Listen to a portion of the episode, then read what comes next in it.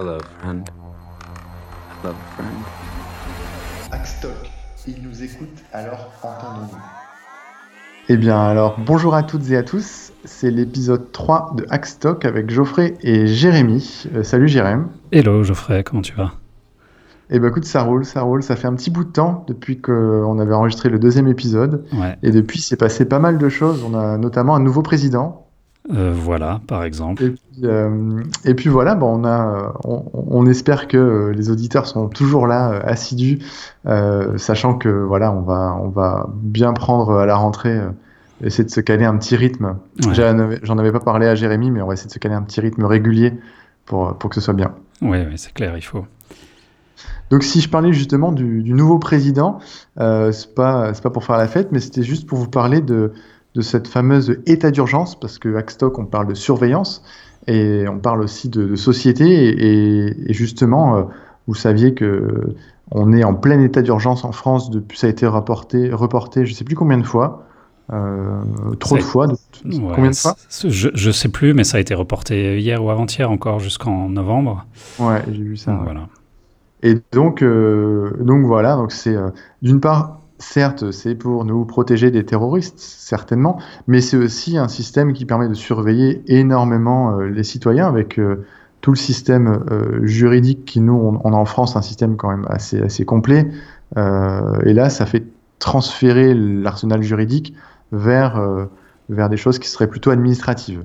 Donc là, en l'occurrence, la dernière news, c'est que l'état d'urgence bah, il risquerait de, enfin, elle risquerait, pardon, ou, non, il risquerait de passer euh, bah, justement euh, dans la Constitution, euh, si j'ai bien cru comprendre. Donc, Jérémy, tu as dû voir ça aussi, voir passer ça, évidemment. Oui, pas mal de, directives de l'état d'urgence passeraient dans le droit commun, notamment tout ce qui est euh, euh, assignation à résidence, euh, perquisition administrative, c'est-à-dire euh, pouvoir perquisitionner euh, chez tout le monde n'importe quand, euh, pouvoir saisir euh, des ordinateurs ou des téléphones très facilement et fouiller dedans.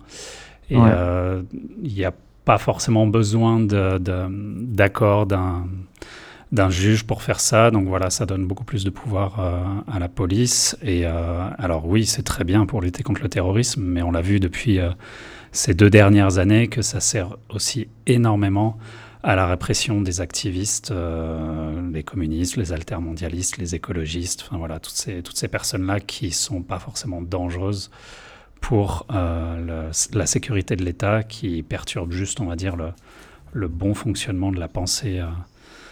Donc Et, voilà, euh, c'est un peu dommage, ouais. Et justement, j'écoutais, c'était Christine Lazergue, qui est présidente de la Commission nationale consultative des droits de l'homme. Donc, elle connaît un peu son sujet en matière de droits de l'homme. Euh, bon, justement, elle, elle mettait, euh, c'était sur France Info, je crois, elle parlait de ça. Elle mettait en avant le fait que, euh, en effet, on va pouvoir faire des perquisitions administratives, etc., comme tu l'expliquais. Mais c'est surtout pour la, le, motif sera des raisons sérieuses de penser qu'un individu menace la sécurité et l'ordre public. Euh, donc c'est évidemment des raisons sérieuses, ça veut tout et rien dire, comme elle le précise, parce que voilà, euh, raison sérieuse, euh, c'est très flou, c'est pas juridiquement, c'est très très flou. Et ensuite menacer euh, l'ordre public, euh, bah voilà, sachant que euh, ça aussi c'est quand même assez flou, la question de l'ordre public, où ça commence, où ça s'arrête, euh, ça risque évidemment de, de pouvoir être un, un outil euh, très puissant euh, pour le pour le pouvoir en gros. Donc elle, selon elle, euh, ce qu'elle ce qu'elle explique, c'est que d'une part, c'est une illusion qu'on va mettre fin à l'état d'urgence, parce qu'en effet, on sera plus dans, officiellement dans un état d'urgence comme on l'a été euh, par le passé. Ça va commencer, je crois, à partir du 15 juillet. Et euh, par contre, euh, bah, du fait que ce sera instauré, eh bien, on va rendre, en gros, euh, comme elle le dit, on va rendre visible la suspicion à l'égard des personnes. Donc tout à coup, chaque personne sera potentiellement susceptible de menacer l'ordre public. Donc dès que vous avez quelqu'un qui parle trop fort ou dès que vous avez un mec qui prend votre place dans le bus, bon bah voilà, état d'urgence, allô, allô la police quoi. Donc c'est à mon sens c'est encore une perte de liberté. Euh, Là-dessus, il y a des y a des pétitions euh, sur euh, sur le site de Amnesty International.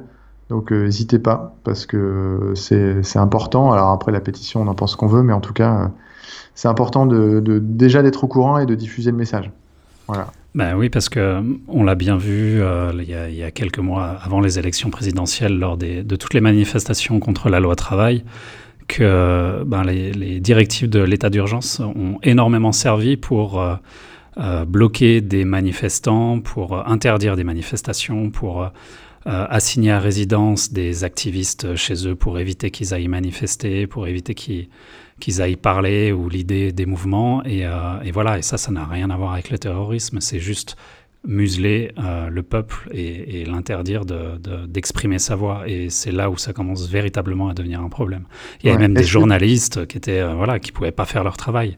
Alors oui, c'était pas des journalistes du Figaro, c'était plus des journalistes indépendants. Euh, des mouvements de gauche. voilà, par exemple. Moi, je suis un petit peu, il couvre beaucoup de manifestations sur le site qui s'appelle taranis.news. Je vous invite à aller voir. Il y a Gaspard Glantz qui est derrière. Et euh, alors ils font plein de trucs, j'ai pas le temps de tout suivre, mais je sais qu'ils sont régulièrement assignés à résidence. Et je me demande qu'est-ce que sera la prochaine étape, parce que numériquement on peut manifester, on peut aussi s'exprimer, etc. Est-ce qu'il y aura des assignations à résidence numérique, c'est-à-dire on te coupe Internet et puis euh, tu n'as plus le droit de t'exprimer ou de sortir euh, manifester d'un point de vue numérique ou, raconter ta rage sur les réseaux sociaux euh, quand on a marre de tel ou tel sujet. voilà, c'est quoi la prochaine étape? Parce que j'ai toujours tendance à, à voir ce qui se passe dans dans le monde tangible, euh, on le transpose dans le monde numérique. Donc euh, à voir là-dessus, ne soyons pas. Euh, ça, ça, risque d'arriver parce que voilà, déjà, déjà, là, ces assignations en résidence ou autres, ça va à l'encontre des, des, droits humains, la liberté d'aller et de venir, qui est dans, la, voilà, dans la Constitution. Et, et c'est un gros problème. Et je pense que numériquement, on va, on va arriver à la même chose. Et, et après, enfin voilà, c'est les prémices d'un État répressif. Alors après, il faut relativiser. On n'est pas non plus encore dans une, dans une dictature euh, comme, euh, comme en Afrique ou autre. Mais, euh, dans certains pays d'Afrique. Mais ouais, on, glisse tout doucement vers une, une, dictature démocratique. Mais bon, on n'est pas là pour faire de la politique non plus. pas du tout. Après, si on parle de design, c'est politique. Si on parle de surveillance, c'est politique. Voilà, Plein de choses sont politiques. Et récemment, justement, pour continuer sur le, sur le sujet par rapport à la France, euh, ça, c'est une news qui, qui, est sortie le 4 juillet, donc euh, hier ou avant-hier. Euh, c'est par rapport à un projet qui s'appelle Gravity, qui est en gros les médias français qui se regroupent. Donc les médias, c'est les éditeurs français hein, principalement, comme je crois il y a les Échos, le Parisien, tout le groupe Lagardère, etc. Mhm. Ils, ils, souhaitent créer ce, cette alliance. ils vont créer cette alliance qui s'appelle Gravity. Euh, qui serait donc en effet une plateforme numérique commune automatisée d'achat d'espaces publicitaires. Alors pourquoi ils veulent acheter leur espace publicitaire ensemble? C'est pour peser un peu plus lourd par rapport à, Facebook et par rapport à Google. Bon, sachant que voilà, les médias français par rapport à Google ou Facebook, euh, c'est presque insignifiant. Euh, certes, pourquoi pas? Ils veulent défendre leur leur bout de leur bout de l'art comme on dit. Mais euh, le seul truc c'est qu'ils vont mettre en commun leur base de données et les données personnelles des internautes euh, qu'ils ont dans leur euh, dans leur base de données. Donc tout à coup on va avoir donc des échanges et une fusion des, des, différents groupes médias d'un point de vue data utilisateur. Et si vous êtes je sais pas inscrit sur le site de l'équipe et vous avez votre profil, petit profil de l'équipe et eh ben il y a M6 Sud-Ouest je sais pas Libération Le Parisien etc qui sera euh, également euh, très content parce qu'il vous connaîtra euh, à son tour. Donc tout, tout cette, espèce de grande, ce grand paquebot, je me demande ce que la CNIL va, dire. En tout cas, il va peut-être jeter un petit coup d'œil. Mais, mais en tout cas, je pense qu'il faut, et, c'est un des grands principes hein, quand on parle de surveillance et de vie privée, c'est surtout d'éviter la centralisation de toutes ces données. Et là, ce qu'ils sont en train de faire, c'est totalement l'inverse, c'est de centraliser tout au même endroit et le jour où cette, euh, cette plateforme elle est piratée et que, et que bah voilà, on se retrouve avec des, des millions euh, de, de citoyens, avec de data, euh, des citoyens français qui sont dans, dans la nature, on on sera pas très content. Mhm. Donc, donc voilà. Donc ça pour eux, en fait, leur, leur slogan c'était l'union fait la data. Je cite. c'était voilà de dire que la technologie permet de d'unir les gens et de récupérer de la data. Et donc le groupe Lagardère, ils étaient très contents de sortir cette phrase l'union fait la data. Pour moi, c'est totalement euh, l'inverse.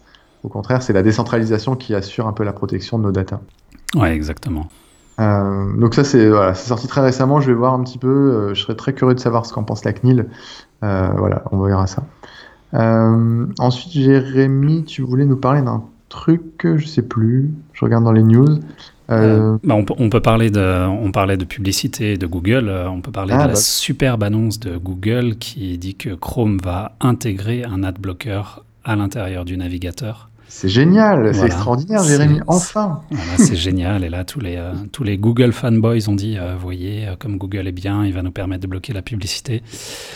Et bien sûr, tout ça est un effet d'annonce parce que euh, Chrome va peut-être intégrer un adblocker, mais qui permettra de bloquer les publicités de ses concurrents, genre des, des régies si les, euh, si les médias français s'unissent ou autres, euh, et voilà, qui diffusent leurs pubs. Donc peut-être que Google Chrome les bloquera, mais bien sûr, Google Chrome ne bloquera pas AdSense. Euh, que c'est ce qui lui rapporte de l'argent. voilà, ou double-clic, ou toutes les, enfin, toutes les autres euh, régies qui appartiennent à, à l'énorme réseau de, de Google, parce que c'est bien sûr sa, sa, sa source de revenus principale. Voilà, donc en fait, c'est une stratégie très connue, c'est-à-dire que euh, vaut mieux créer son propre, son propre outil pour avoir son propre monopole et, euh, et histoire de tuer les autres. Quoi. En gros, ils vont, ils vont essayer de tuer euh, euh, AdBlock, AdBlock Plus, euh, euh, comment s'appelle uBlock, uBlock Origin, c'est ça Ouais. Moi, c'est ce que j'utilise aujourd'hui. Donc là-dessus, il y a deux solutions hein, pour ceux qui nous écoutent. Soit vous passez sur Firefox ou Safari. Voilà, parce que Chrome, ça marche, ça marche très bien hein, comme outil en lui-même. Mais voilà, c'est blindé de trackers et surtout s'ils s'équipent d'un adblocker, euh, bah, ils pourront justement afficher uniquement leur publicité. Donc euh, voilà. Donc il y a soit ça, soit, euh, je sais pas, rester sur des anciennes versions, mais ça se met à jour tout seul. Donc je sais pas trop. euh, Ouais. changer de navigateur. On peut, on peut bloquer les mises à jour quand même. Moi, je Ouais. j'utilise quand même encore euh, Chrome sur mon ordi de boulot pour, pour bosser, Ouais. parce que c'est un peu obligatoire, mais je, je bloque les mises à jour et je les fais que quand je veux. Mais tu parlais de, des autres content blockers comme AdBlock, AdBlock Plus, qu'il ne faut bien sûr pas du tout utiliser, parce que c'est les, plus répandus, mais malheureusement, il ne faut pas les utiliser parce qu'ils appartiennent à des régies de pub ou alors ils appartiennent à des groupes euh, assez sombres qui lient des partenariats avec plein de régies de pub, euh, avec des listes blanches. Donc euh, voilà, il y a des pubs qui passeront quand même, il y aura du tracking. Donc il faut surtout pas les utiliser. Pareil pour Ghostery, qui est un, un anti-tracker qui est joli, qui est sympa, qui marche super bien, mais qui, est, qui appartient à une régie de pub aussi. Donc voilà, c'est le loup et la bergerie un peu partout. Euh, les, je pense qu'on en parlera un petit peu plus tard, mais le mieux c'est euh, c'est, euh, uBlock, Microblock, ouais, Origin ou Ouais, Better. il y a uBlock Origin, ouais, moi que j'utilise, et mais qui fonctionne très bien. Sachant que juste pour revenir sur AdBlock, c'est ce que tout le monde connaît en effet, et, euh, et surtout il y a très peu de personnes derrière. Je crois qu'il y a un ou deux types qui s'occupent de la mise à jour des, des publicités euh, et des sites qui possèdent des publicités. Donc euh, donc c'est pareil, c'est donner beaucoup beaucoup de pouvoir à très peu de personnes. Donc là-dessus, euh, au mieux décentraliser une fois de plus. Euh, et puis pour revenir juste une petite parenthèse sur Ghostery. Alors Ghostery, c'est en effet un genre d'outil qui permet de protéger sa vie privée. Par quoi est-ce qu'on pourrait le remplacer, Jérémy?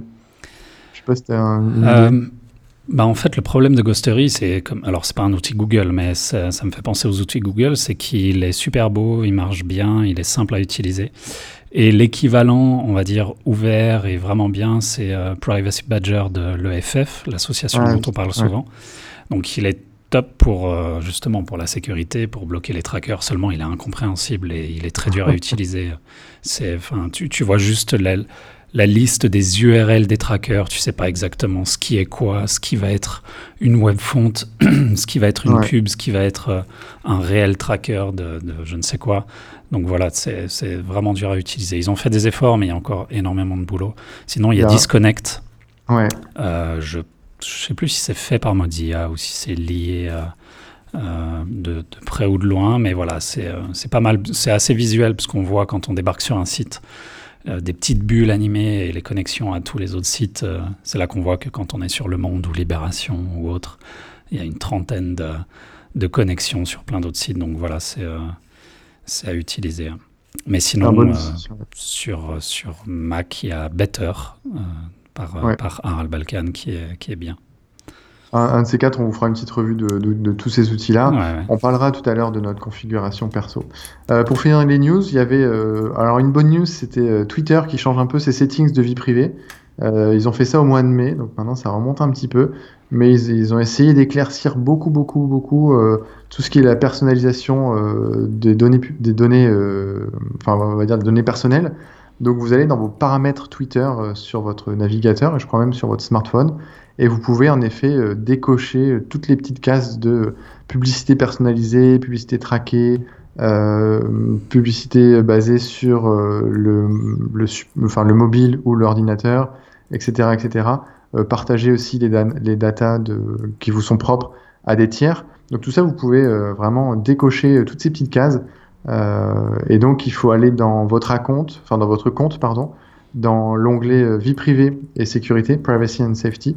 Et après, il y a un petit onglet qui s'appelle personnalisation de la data. Alors c'est un petit peu caché encore, mais euh, en tout cas l'option est là. Moi je me suis fait un plaisir de tout décocher évidemment, et, euh, ça ne me change rien à mon expérience personnelle de Twitter. Malgré tout, je me dis que c'est toujours ça de moins pour que pour qu'ils puissent euh, utiliser mes data, pour que je puisse recevoir des spams en DM, des emails bizarres et tout ça.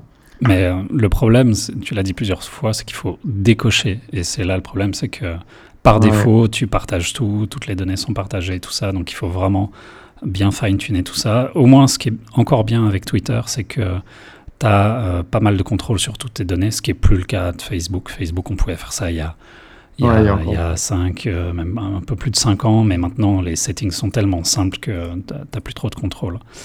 Et, euh, et, voilà, donc vous aurez peut-être moins de publicité ciblée sur Twitter, mais c'est une bonne occasion aussi d'utiliser Twitter pas sur Twitter, c'est-à-dire d'utiliser des clients tiers.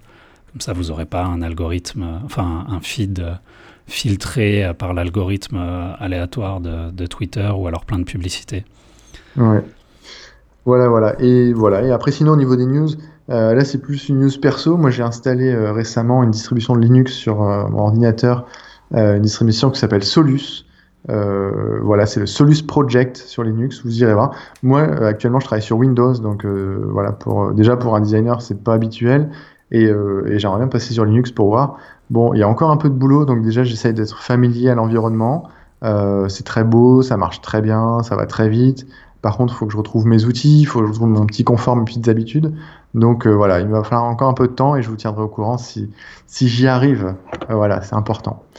Euh, et puis Jérém, euh, et ben écoute, la dernière news, je te la laisse. Euh, c'est tu voulais nous parler de digital detox. Qu'est-ce que c'est que ce truc à la mode? C'est alors oui, c'est vrai que c'est un mot qui est à la mode et qui est souvent utilisé pour euh, euh, plutôt, on va dire, se déconnecter, arriver à, quitter, enfin, à, être moins sur Facebook, à être moins dans les notifications et à reprendre un petit peu plus le contact avec la vie réelle, blablabla. Bla, bla. Euh, mais là, en fait, c'est plutôt une, une, une, data detox, euh, c'est-à-dire euh, c'est un, petit kit, c'est un PDF à télécharger, c'est sur myshadow.org/detox. Et, et, en fait, il y a un petit PDF, c'est en 8 jours, il y a voilà, quelques pages. Et c'est des étapes relativement simples sur voilà, les, premiers jours, c'est apprendre un petit peu euh, quelles sont les traces de votre passage sur Internet, c'est-à-dire dans les moteurs de recherche ou autres, dans votre euh, navigation? Après, c'est euh, bien sûr apprendre à, connaître ce que Google sait de vous et essayer de comparer. Il y a un petit, un petit quiz de savoir les choses que Google peut savoir de vous et est-ce que vous confierez ça à votre, à votre meilleur ami? Et donc, il faut cocher si oui ou non. Et donc, ça vous permet de voir que ouais, finalement, en fait, Google en sait euh, beaucoup plus sur vous que, votre meilleur ami, voire même que vous-même. Et puis après, voilà, c'est apprendre à naviguer euh, de manière plus sécurisée. Donc, il parle de Privacy Badger, de Badger, de HTTPS Everywhere aussi pour, euh, pour se connecter de manière plus sécurisée. Les VPN, le private browsing et, toutes ces choses-là. Utiliser des navigateurs tierces aussi. Hein.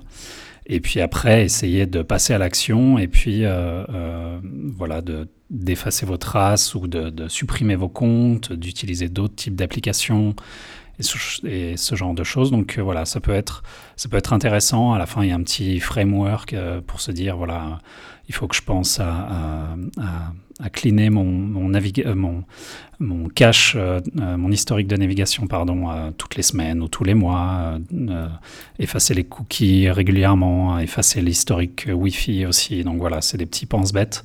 Donc ça peut être intéressant et c'est très simple. Donc là, c'est en anglais. Avec Geoffrey, on se disait peut-être si on a la motive et le temps qu'on pourrait essayer de le traduire. On verra si on y arrive. J'ai la motive. Voilà, et de le rendre peut-être un peu plus digeste avec, euh, avec des, des, pictos ou quoi.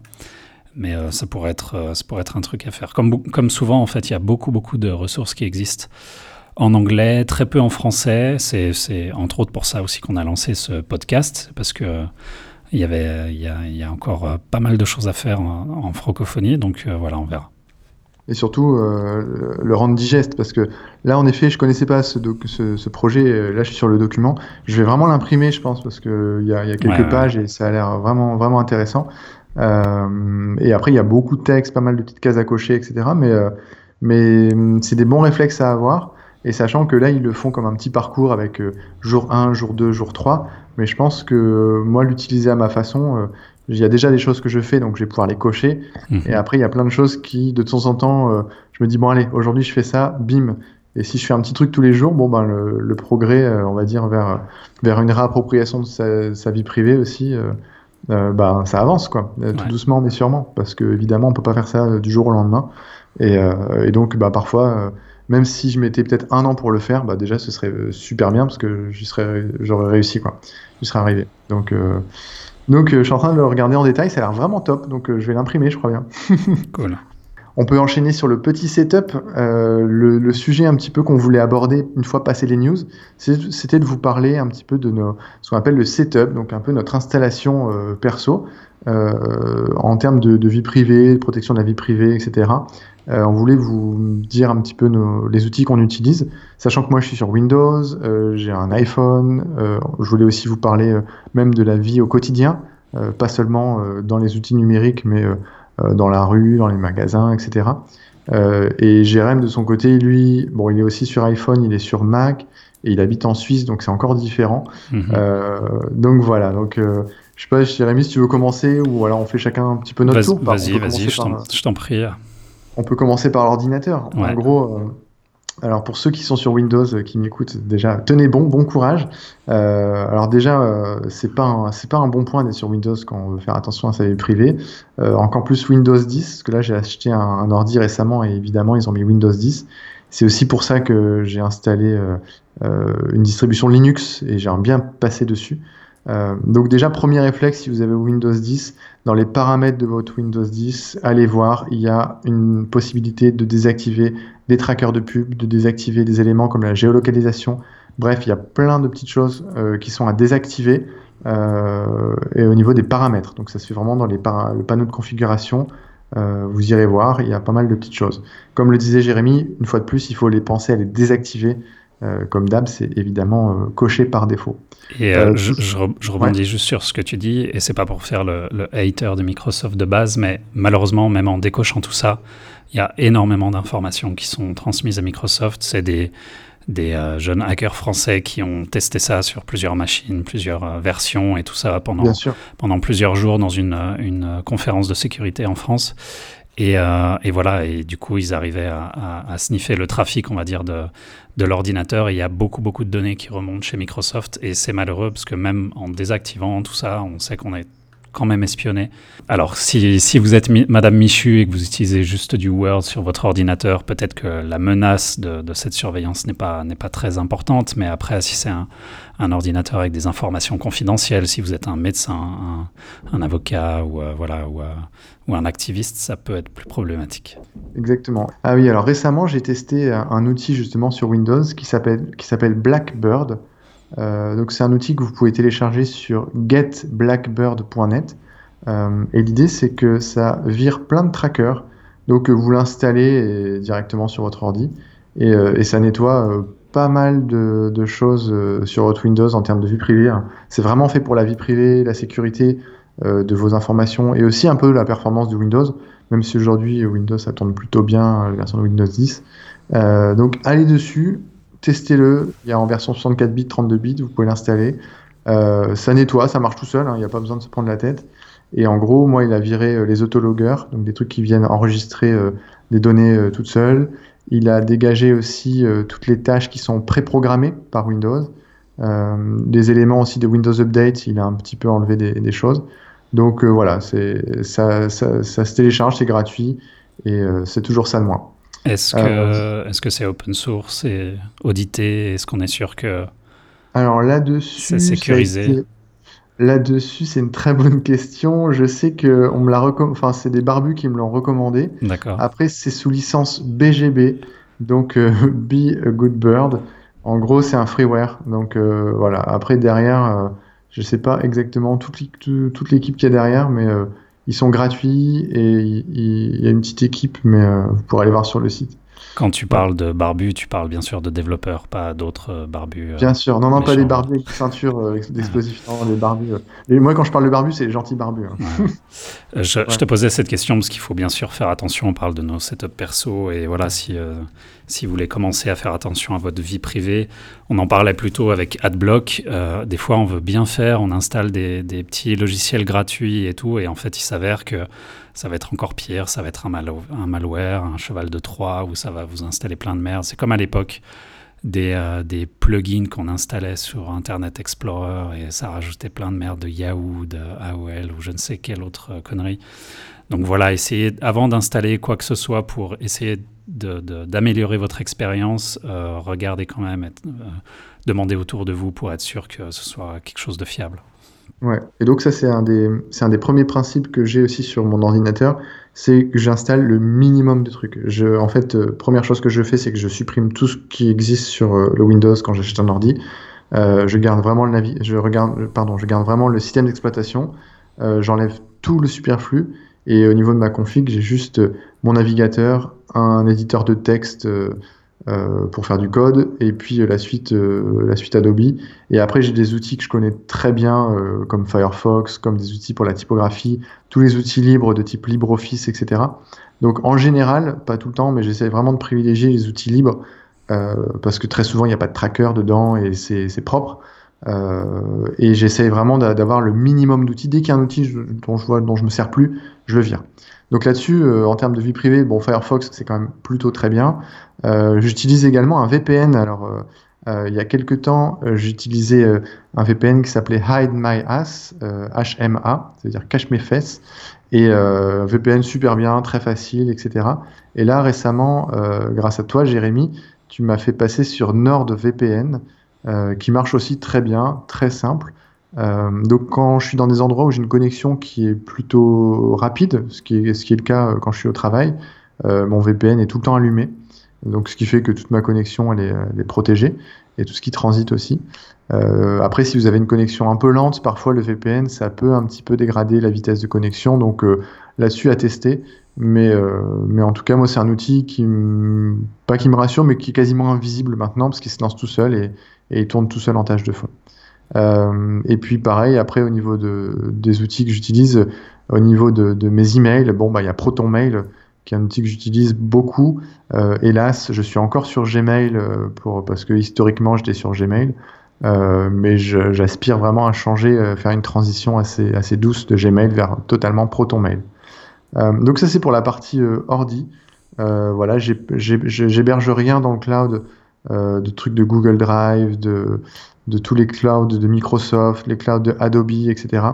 Euh, donc là-dessus, ça m'évite bien, des soucis parce que voilà, ça aurait été encore un élément euh, dans lequel euh, il faudrait que je chiffre, etc. Et après, tout ce qui est transfert de données en ligne, de type oui transfert pour envoyer des gros fichiers, bah maintenant j'utilise de plus en plus ces outils de Framasoft. Je vous invite à aller voir sur le site de Framasoft, vous connaissez peut-être. ils ont des outils qui sont souvent des équivalents euh, de la suite Google, de, WeTransfer, de pas mal d'outils propriétaires ou qui sont basés sur la pub ou, le, vos données. Et, euh, qui, euh, et souvent, vous trouverez l'équivalent des outils que vous utilisez, mais en libre, en gratuit, et qui respectent l'accessibilité aussi, mais la vie privée également. Donc voilà pour l'ordi. Et toi, Jérém, sur ton Mac, ça se passe comment? Tu es sur Firefox, Chrome, tu utilises Safari bah, J'ai deux Macs. J'ai un Mac pour le boulot et un Mac perso. Donc le Mac pour le boulot, c'est un petit peu plus le bordel, parce que forcément, il y a plein de plein d'apps pour, euh, pour bosser, mais j'essaye de, de, réduire au, maximum aussi. Un, de mes principes, en fait, c'est d'essayer d'utiliser au maximum euh, les outils natifs de l'OS. Donc, j'utilise, je suis sur Mac, donc j'utilise Mail pour les, pour les emails, j'utilise euh, le calendrier qui est intégré aussi, les contacts et, tout. Donc, ça permet de pas rajouter de couches et euh, de failles potentielles, parce que voilà, Apple travaille quand même assez bien et assez réactif pour les, pour, pour le niveau de sécurité de ses applications. Mais Jérémy, là-dessus, moi j'entends très souvent, et je sais que toi ça, ça t'embête toujours, il y a beaucoup de personnes qui pensent que Apple euh, il, aspire toutes les données. Euh, si tu utilises déjà un Mac, en plus le logiciel d'Apple, etc., il va avoir toutes tes datas. En effet, euh, c'est pas forcément vrai. Est-ce que tu peux nous en dire plus là-dessus? Alors, Apple fait partie de ce qu'on appelle les GAFAM. C'est un des, voilà, un des deux A de Google, Amazon, Facebook, Apple et Microsoft. Euh, mais le problème, enfin le problème, non, la bonne chose, c'est que Apple est la seule société dans ces, dans ces cinq boîtes à avoir un, business model différent des autres. C'est-à-dire que Apple vend des produits. Euh, ils sont chers ou pas, ça dépend comment on peut juger, quoi. Mais voilà, vous achetez un téléphone ou un Mac, vous le payez un certain prix, et c'est comme ça qu'Apple gagne de l'argent. Apple va pas gagner de l'argent en revendant vos données à des régies publicitaires ou autres, ce que font tous les autres en fait, basiquement. Enfin, Microsoft, il fait même euh, il fait même les deux, c'est-à-dire qu'il vous vend des produits euh, qui sont pas donnés et en plus, il revend vos, il revend vos données. Euh, mais en fait, voilà, c'est ça le business model. Alors après, on, on, accepte ou pas de le comprendre, mais euh, un de nos amis Aral, dont on parle souvent, euh, a écrit un article là-dessus, et c'est vrai qu'il est assez militant. Alors Apple n'est pas euh, parfait non plus, leur OS n'est pas totalement open source, ils sont, enfin voilà, leurs outils sont pas open source, donc il peut y avoir des failles ou autres, mais au moins leur business model est totalement différent de Google. Google, si, si vous achetez un téléphone Android, et que vous le laissez dans votre placard, Google va être très très mécontent. Euh, parce que voilà, Google gagne de l'argent quand vous commencez à l'utiliser et qu'il arrive à vous traquer et à revendre vos données. Apple, voilà, ils vendent un iPhone, euh, si vous ne l'utilisez pas, ils sont, ils sont contents. Enfin voilà, ils sont pas mécontents en tout cas. D'accord. Donc, Donc, en tout cas, là-dessus, c'est juste pour préciser aux auditeurs qu'en effet, euh, il y a quand même le modèle économique, c'est hyper important quand vous achetez un produit. Et, euh, et Apple notamment, c'est de vendre de, aussi, c'est de vendre du, matériel. Quoi. Donc là-dessus, toi, tu es, es, sur, as deux ordi. Donc déjà, moi, j'en ai qu'un seul, donc je bosse toujours sur le même. Donc ça me permet d'avoir une seule et unique config. Euh, et donc, sur ton ordi de bureau, c'est enfin de boulot, pardon, c'est un peu le bazar. Tu disais, il y a plein d'outils. C'est un peu la passoire ou, pas trop Ça va encore? Alors, il est bien sécurisé. Le disque dur est, chiffré. C'est ce qui est aussi intéressant sur, euh, sur les Mac. Euh, mhm. C'est que les, les options de, de, sécurité et de chiffrement sont accessibles à tout le monde. C'est très simple. C'est une case à cocher et le disque est chiffré. C'est-à-dire que si on sort le disque dur de l'ordinateur, eh ben, on ne pourra pas le lire sur un autre système. C'est des chiffrements assez forts. Mhm. Donc, euh, donc voilà, c'est pas mal.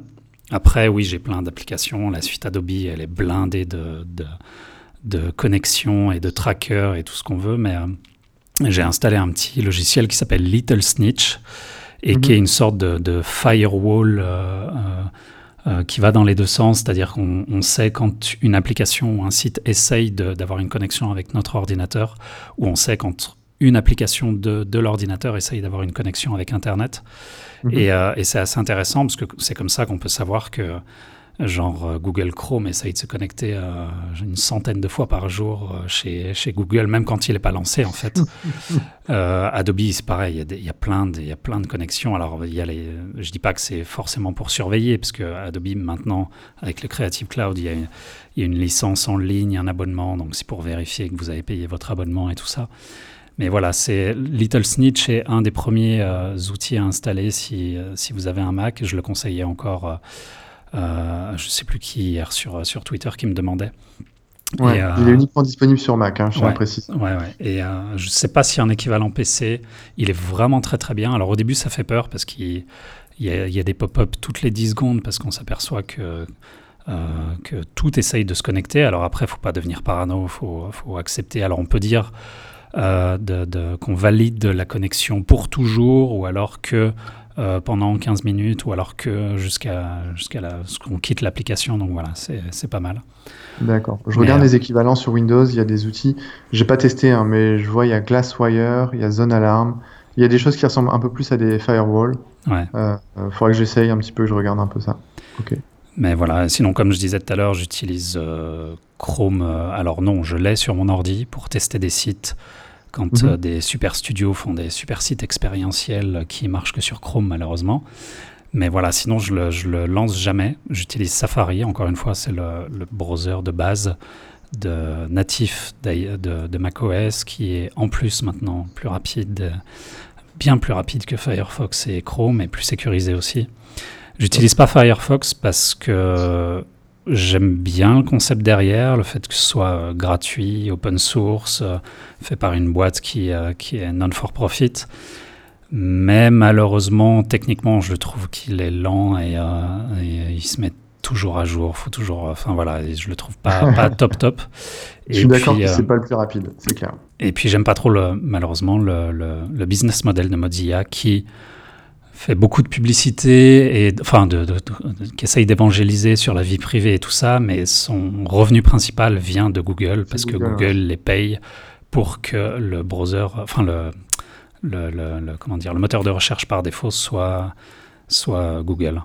Donc voilà, c'est un petit peu un problème pour moi et c'est euh, voilà, indirectement en supportant Mozilla, on supporte le, la surveillance capitaliste. Je me sens mal, Jérémy, je me sens mal quand tu me dis ça. Non, non, mais au, final, l'outil est bien, l'outil est bien, voilà. Et, mais ça voilà. pas. Mais, euh, mais ça suffit pas, effectivement. Il faudrait une, véritable alternative où il faudrait qu'il. Voilà, moi, j'aurais rien contre payer un petit peu tous les ans pour, euh, pour euh, éviter que, que, que Google finance Mozilla. Ouais, sachant que si vous téléchargez Mozilla, tout de suite vous dégagez Google du, enfin, du moteur de recherche par défaut et vous mettez DuckDuckGo, Courant, tout ce genre d'outils. Voilà, euh, voilà sur les ordi. Est-ce que tu as d'autres petits trucs, des petits conseils sur Mac euh, Juste... Mini conseil, c'était par rapport euh, à la, à la double authentification? Dès que vous utilisez des, des, outils qui vous le permettent, des services en ligne pour les mails, pour, pour tout ça, n'hésitez pas à utiliser la double authentification qui fonctionne souvent en, en vous envoyant un petit SMS pour confirmer votre identité. Je sais pas si tu le fais. Euh, oui, oui, je le fais beaucoup et j'essaye d'éviter le SMS justement euh, quand, euh, quand on peut. La, plupart du temps, c'est c'est le truc par défaut et c'est la, seule option. Donc en fait, vous, vous, connectez par exemple à Facebook, à Dropbox ou n'importe quoi. Et avant d'être réellement connecté au service, vous recevez un SMS sur le numéro que vous avez paramétré avant avec un code. Vous rentrez ce, code et, et, vous pouvez, vous pouvez accéder au service. Mais après, il y a d'autres options avec un, une application tierce qui va, être, euh, qui va vous donner un, code temporaire. Euh, ça a été notamment utilisé euh, dans les banques. Enfin, je ne sais pas si en France on l'utilisait, si peut-être. un peu, ouais. Voilà, J'ai rarement vu, mais ça existe. Il y a ce système-là, ou sinon une authentification que j'utilise aussi avec une clé USB, qui est, qui est un, dongle express fait par Yubico. et en fait, on, on, peut paramétrer ça. Alors malheureusement, il y a très peu de, de, services qui gèrent ça et euh, la plupart des services, enfin des, outils en ligne, genre Dropbox ou autres, qui gèrent ça, force à utiliser Chrome. Euh, mm. Et voilà, c'est un, peu, un peu problématique, mais ça peut être une, option. Et en fait, je disais que j'essaie d'éviter le SMS parce que c'est relativement facile de pirater euh, ce genre de, de, SMS en fait, c'est-à-dire que on peut soit, si, enfin voilà, il faut vraiment que ce soit des pirates quand même assez chevronnés, mais il y a des failles dans les réseaux GSM qui permettent d'intercepter des SMS et de les rerouter vers un autre téléphone. Ou euh, ça s'est vu plusieurs fois aux États-Unis aussi, parce que les opérateurs sont des branques, qu'une personne appelle un opérateur, fait croire que il est vous, qu'il a une nouvelle SIM, qui est la SIM qu'il a lui, et donc en fait il arrive à, totalement rerouter votre ligne. Et c'est arrivé à des stars par exemple. Donc ah voilà, ça peut être euh, ça peut être problématique. Bon, à toutes les stars qui nous écoutent, faites attention, ne vous laissez pas faire.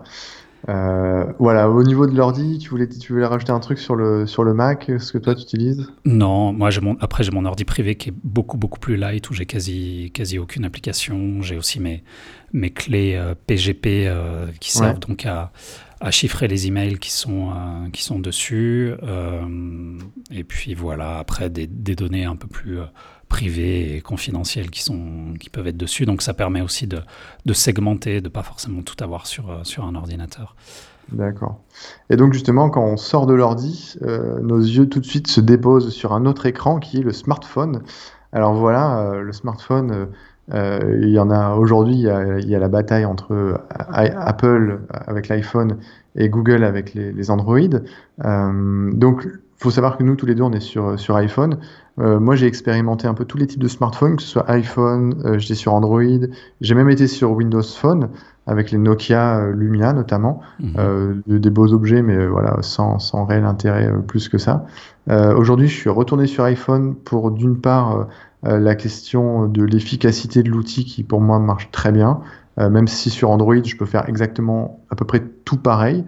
Et ensuite, par rapport à la question de la, vie privée, aujourd'hui, pour moi, l'iPhone, c'est le seul, en tout cas, qui me permet d'avoir assez d'outils pour, un peu protéger l'ensemble de mes communications et, de, et on va dire de, des outils que j'utilise, euh, que ce soit la, la géologue, que ce soit la navigation euh, sur des sites, etc.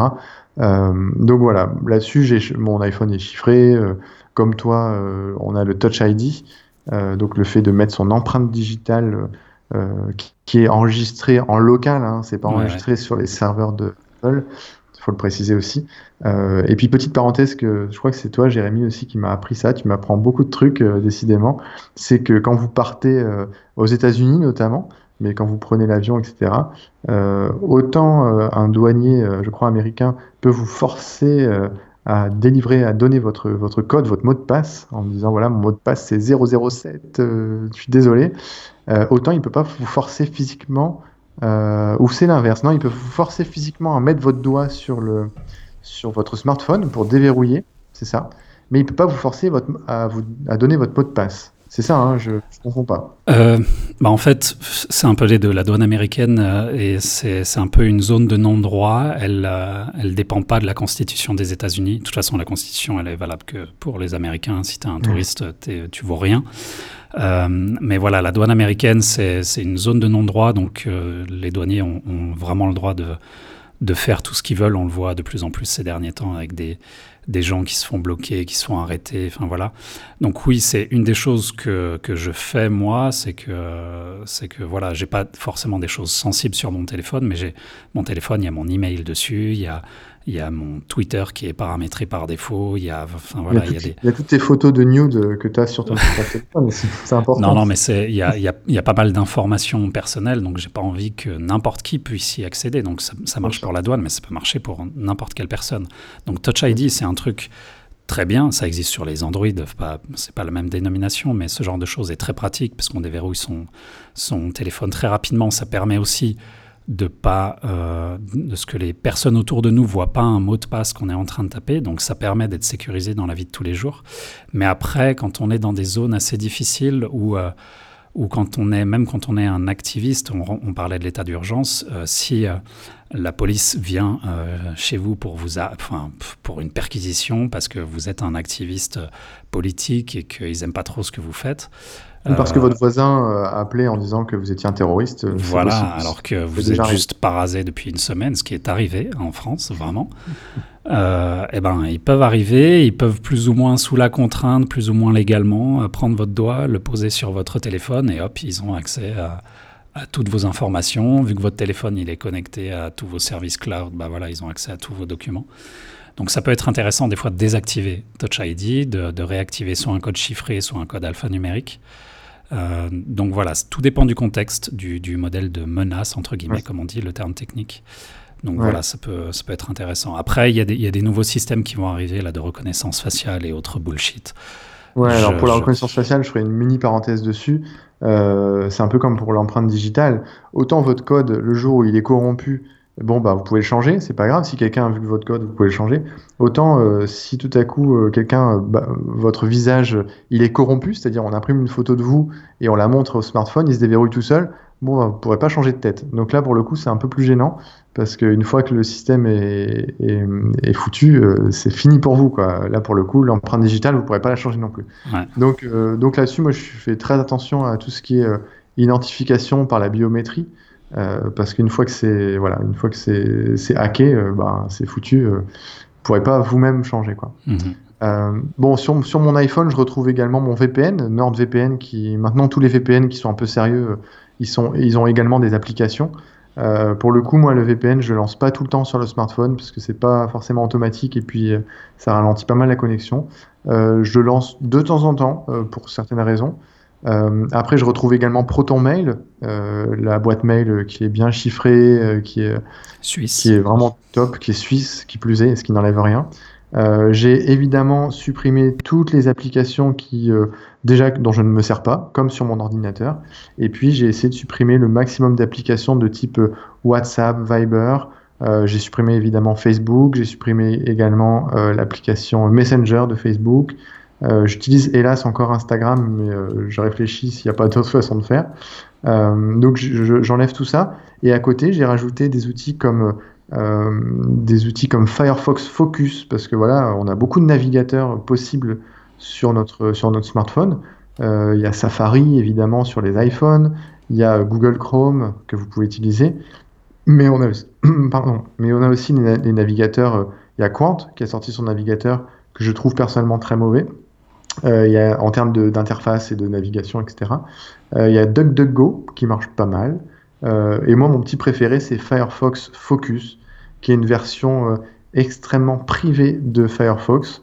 Vous le lancez, vous avez juste votre navigateur, vous tapez l'adresse, et quand vous, vous avez terminé, tout, tout, est effacé, tout disparaît. Donc c'est vraiment de, de l'utilisation one shot. C'est de la navigation privée en fait à, à 100%. Il n'y a, a, que ça. C'est-à-dire qu'il n'y a jamais de conservation de cookies, d'historique et, et, autres. Si vous voulez vous loguer sur un site, il pourra le refaire à chaque fois. Ouais. Voilà.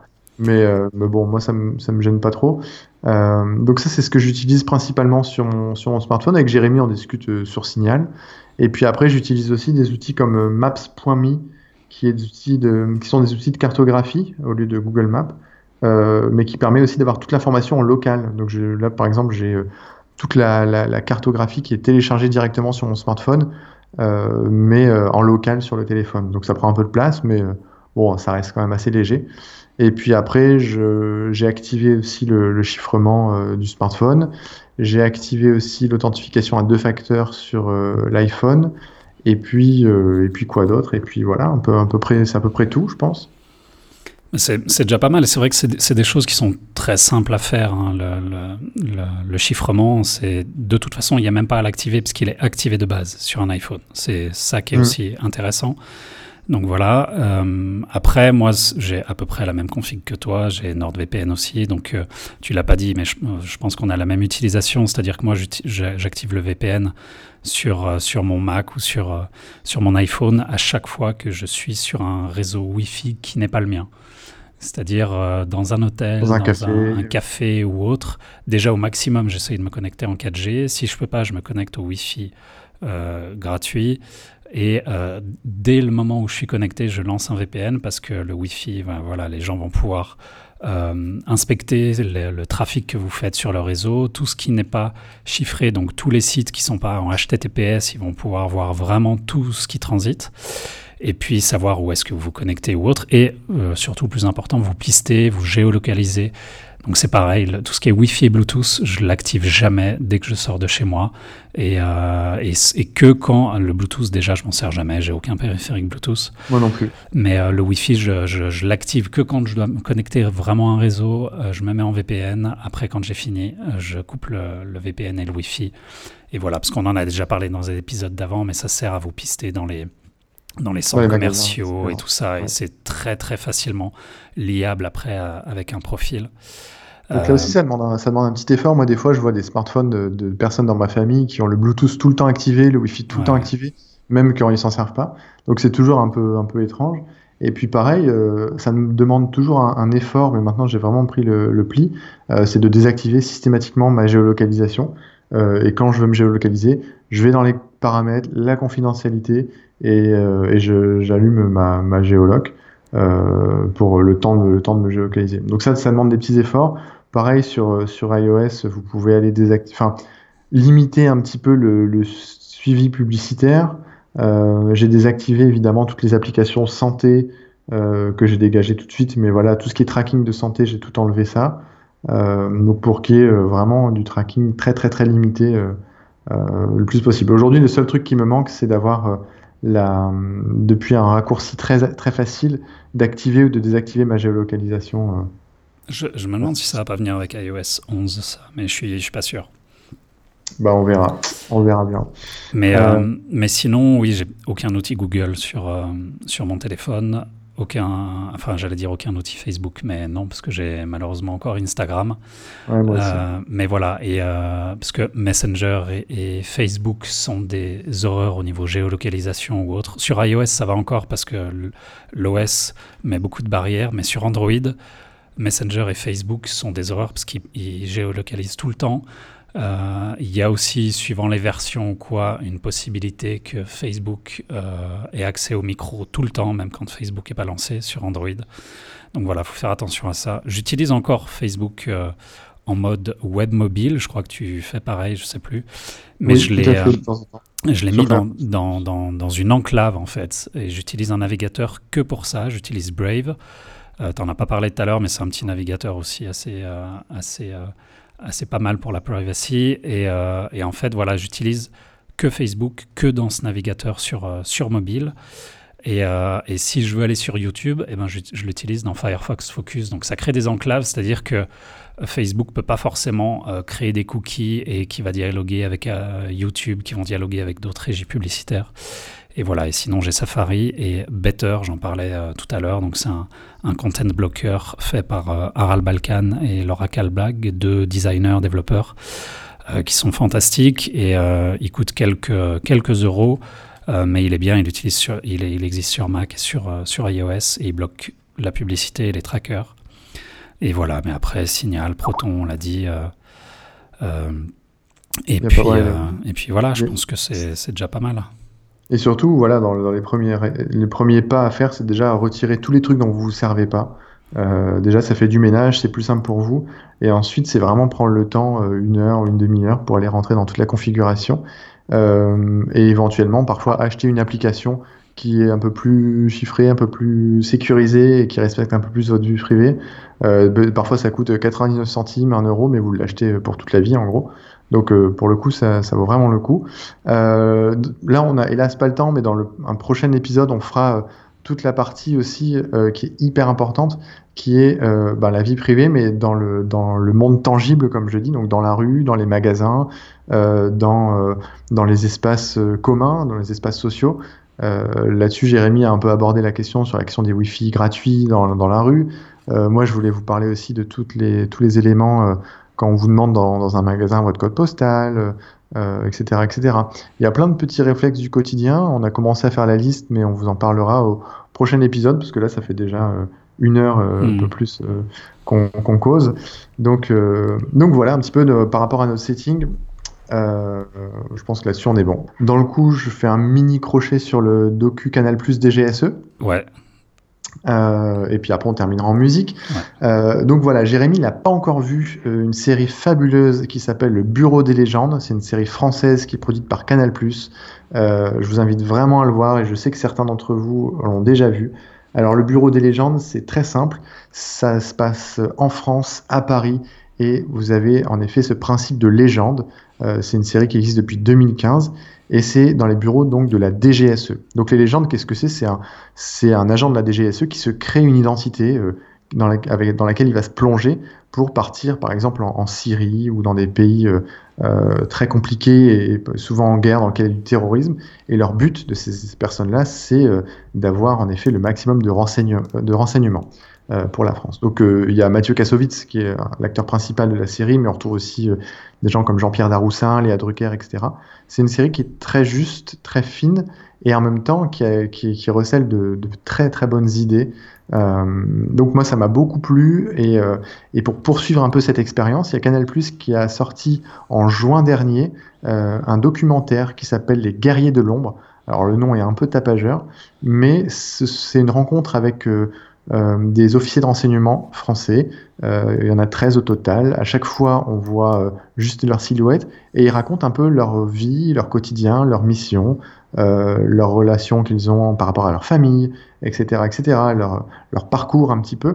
Euh, c'est vraiment hyper intéressant parce que justement, euh, alors ils vous racontent pas tous les petits trucs du quotidien euh, comme les espions pourraient le faire, euh, comme on l'imagine parfois dans les films.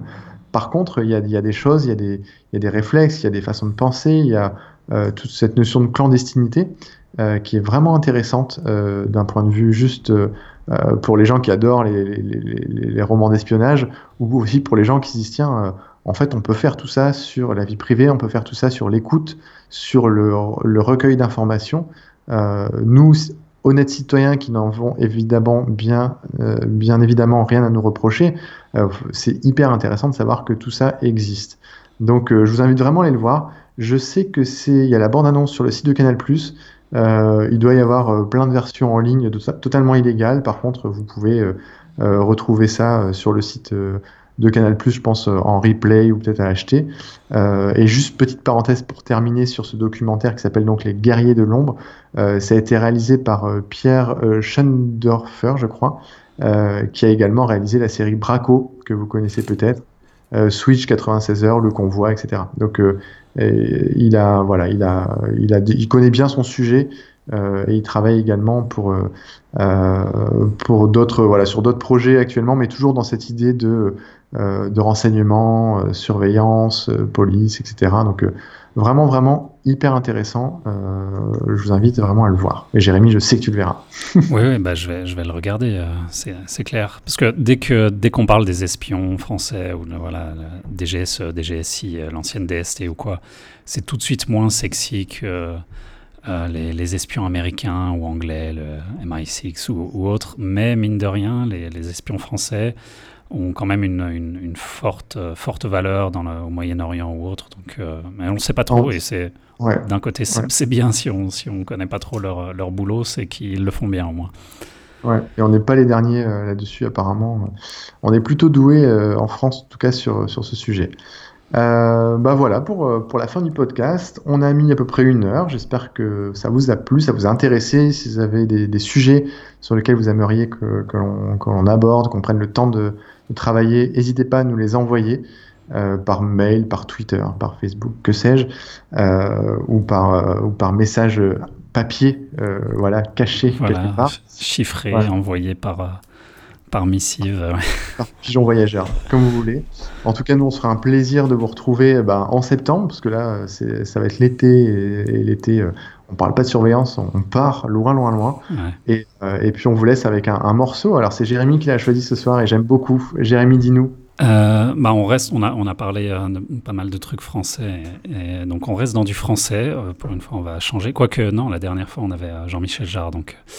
Et donc là, c'est le groupe No One Is Innocent, groupe de rock euh, français qui, euh, qui a fait pas mal parler de lui dans les, dans les années 90 et 2000, euh, un petit peu moins maintenant, mais voilà, c'est un vieux morceau qui s'appelle Nomenclatura, qui date de 1997, euh, qui envoie bien, c'est du bon rock, et euh, ça parle un petit peu des pirates, et il y a un- un- une sorte de petit interlude parlé dans le, dans le morceau, et je vais juste vous dire ça, et vous le retrouvez dans le morceau, c'est...